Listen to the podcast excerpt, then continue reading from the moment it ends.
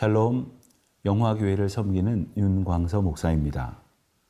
하나님께서 우리에게 주시는 은혜의 통로 가운데에 중요한 세 가지를 꼽자면 예배와 기도 그리고 성례를 꼽을 수 있겠습니다.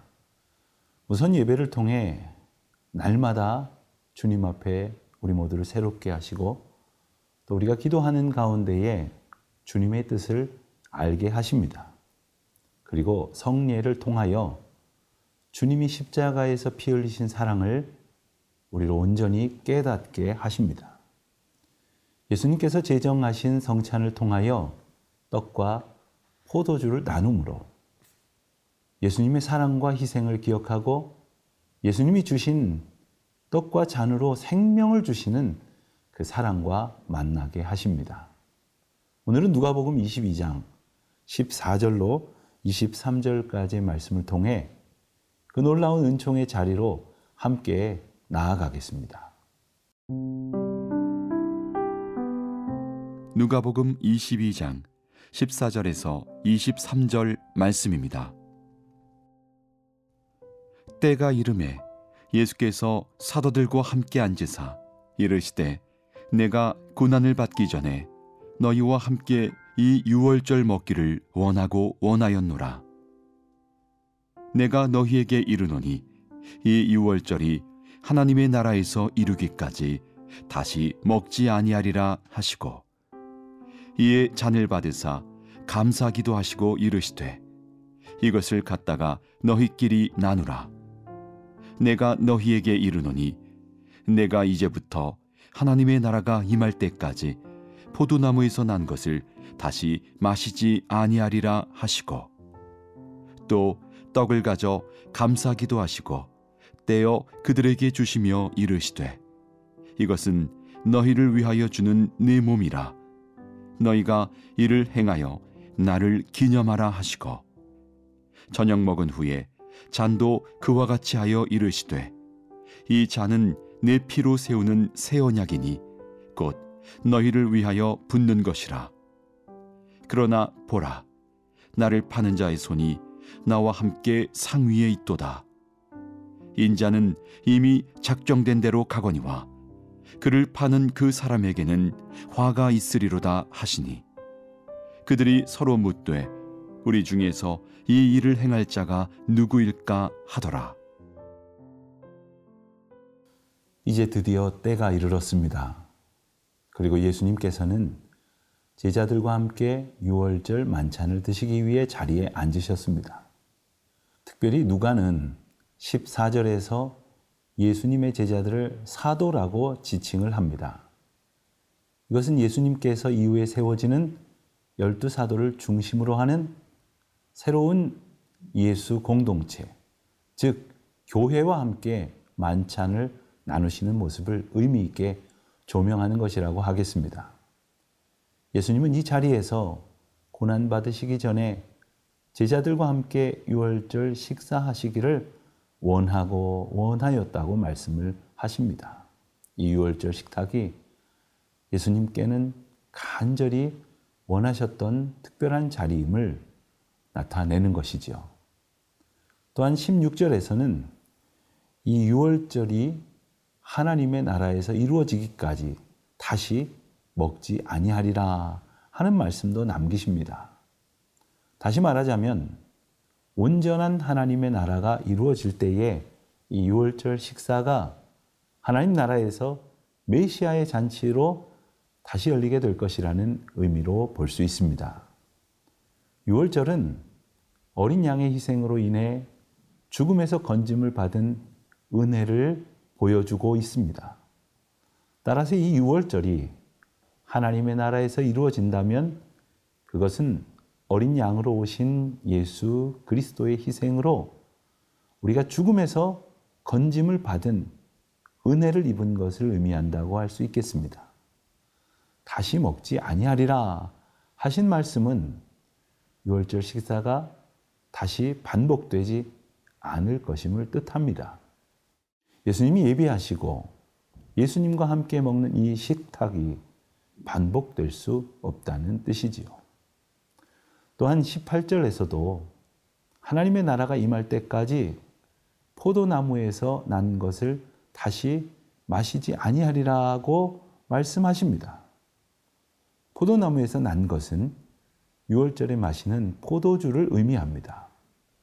이것을 다시 마시지 않는다는 것은 예수님이 피 흘리실 십자가 사건으로 6월절이 완성될 것임을 예표하시는 것입니다. 6월절은 예수님께서 친히 그 몸을 제물로 우리에게 주신 사건입니다. 그 희생을 통하여 우리와 하나님과의 관계가 회복될 수 있었던 것이죠. 우리의 죄로 인하여 우리가 마땅히 죽었어야 했는데 예수님께서 대신 우리의 죄값을 치르시고 죽으심으로 죄로 가득한 우리 몸으로는 주님 앞에 갈 수 없었던 그 죄와 죽음의 문제를 해결해 주신 것입니다. 예수님은 떡을 떼어 주시며 내 몸이라 하십니다. 잔을 주시며 내 피로 세우는 새 언약이라 하십니다. 우리는 오늘날에도 이 가르치심으로부터 성찬식에 임하지 않습니까? 만약 나를 기념하라 하신 예수님의 말씀과 살과 피를 주신 그 사랑의 의미를 알지 못한 채 성찬에 임한다면 그것은 자기 죄를 먹고 마시는 자리가 될 뿐입니다. 이 성찬 예식은 예수님의 대속의 은혜를 기억하는 시간입니다. 그리고 그 은혜 가운데에 참여하는 시간입니다. 나를 대신하여 예수님께서 십자가에 못 박혀 피 흘려 죽으심으로 우리의 죄가 사하여졌습니다. 또한 구원을 얻게 된 것을 예수님의 몸과 피를 상징하는 빵과 포도주를 마심으로 다시금 기억하게 하십니다. 오늘도 우리가 그 은혜를 기억하며 감격 속에서 참여하게 되기를 바랍니다. 이 성찬은 우리가 하나님의 나라에 임할 때에 하나님 나라에서 참여할 그 잔치의 자리까지 이어질 것입니다. 하나님의 나라에서 우리는 어린 양 되신 예수님과 우리를 자녀 삼아 주신 하나님 앞에 세세토록 경배하며 예배하게 될 것입니다. 그날에 이르기까지 우리는 교회에 허락하여 제정하신 성찬을 통해 예수님의 구속의 은혜를 날마다 기억하고 감사하며 참여할 수 있게 되기를 바랍니다.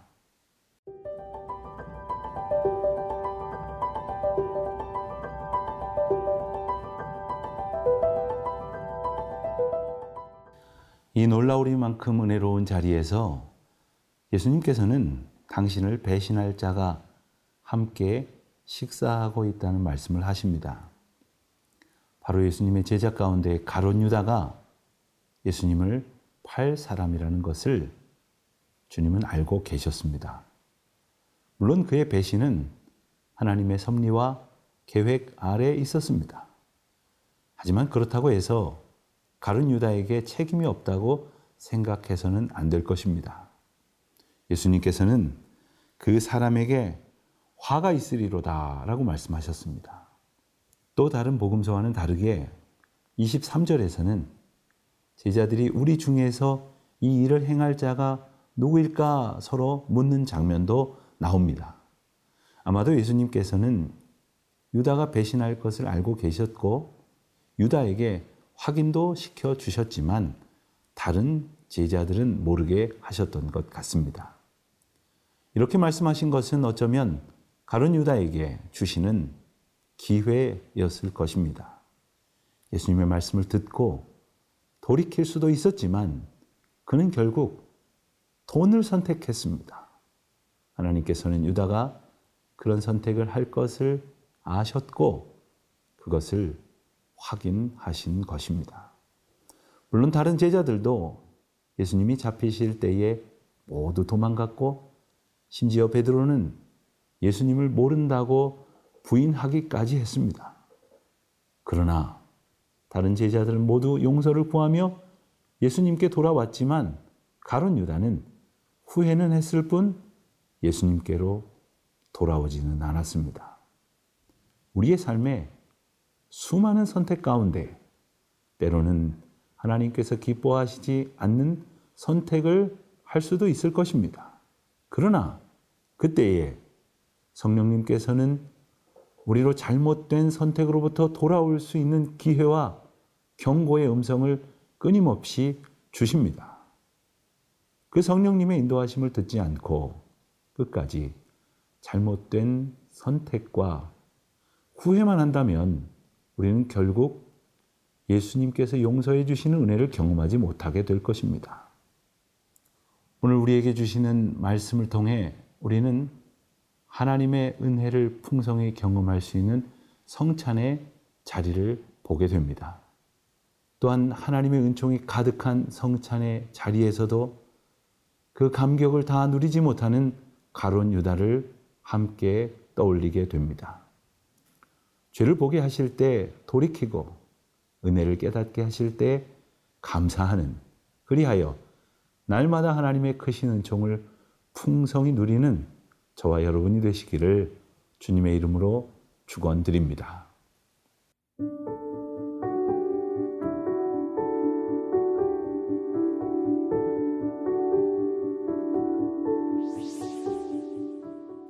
우리의 구원자 되신 하나님, 주님께서 제정하신 성찬을 통하여 떡과 포도주를 대할 때마다 하나님의 은혜와 예수 그리스도의 사랑을 기억하고 그 은혜를 누리게 하여 주시옵소서.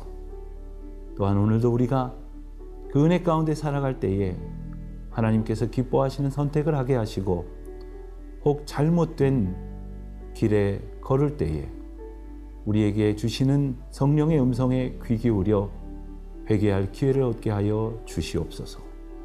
예수 그리스도의 이름으로 기도하옵나이다. 아멘.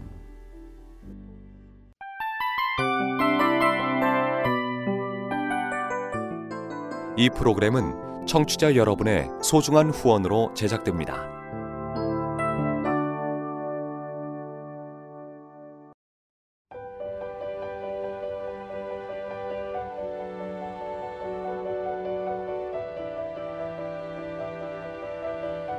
세상에는 수많은 교회들이 있지만 더 깊이 있는 말씀 강해를 찾기 위해 크기로만 교회를 선정하지 않습니다. 보다 좋은 영적 콘텐츠를 더 많이 나누기 위해 방송비를 받지 않습니다. 1년 365일 복음만 전하고 싶어서 우리는 광고를 하지 않습니다. 온누리의 복음을 땅끝까지 CGN TV와 함께 땅끝 성교사가 되주세요